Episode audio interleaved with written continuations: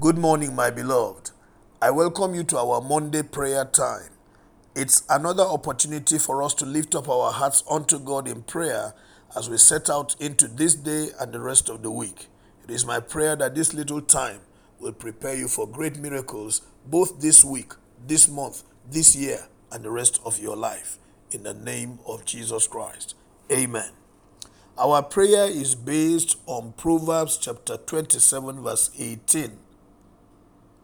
The one who tends a fig tree will eat its fruit, and whoever takes care of his master will be honored. Two things are mentioned in this scripture. The first one is work or industry, and the second is service.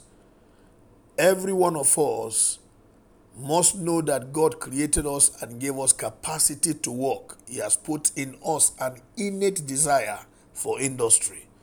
But I'm happy that He did not just call us to work. He said, when we do work, we get a reward from it. The man who tends the fig tree will eat its fruit. So it is the will and the plan of God that your work will take care of you. And the person who serves, that service will bring him honor.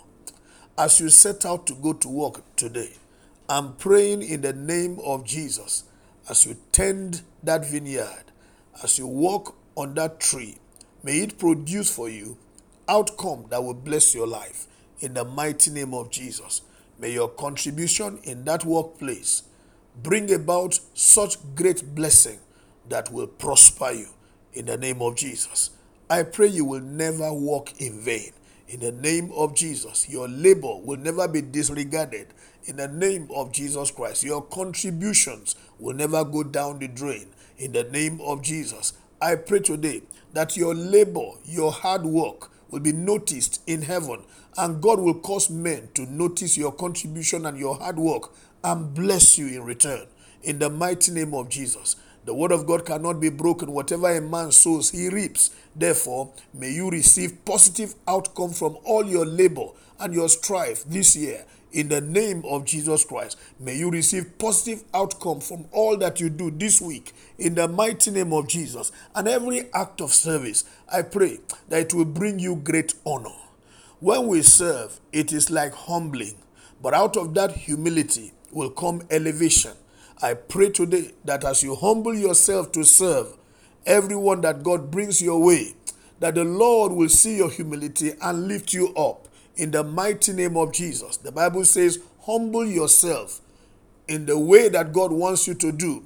In due course, He will lift you up.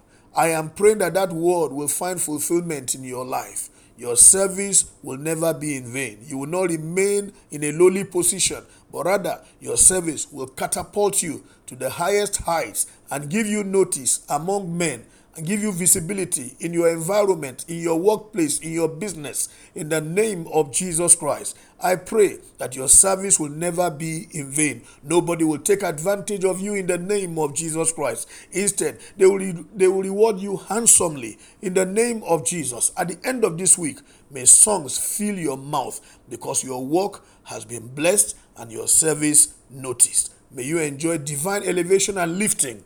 In Jesus' name I pray. Amen. God bless you. Have a wonderful day. My name is Amos Kunat, Pastor, New Estate Baptist Church, Lagos.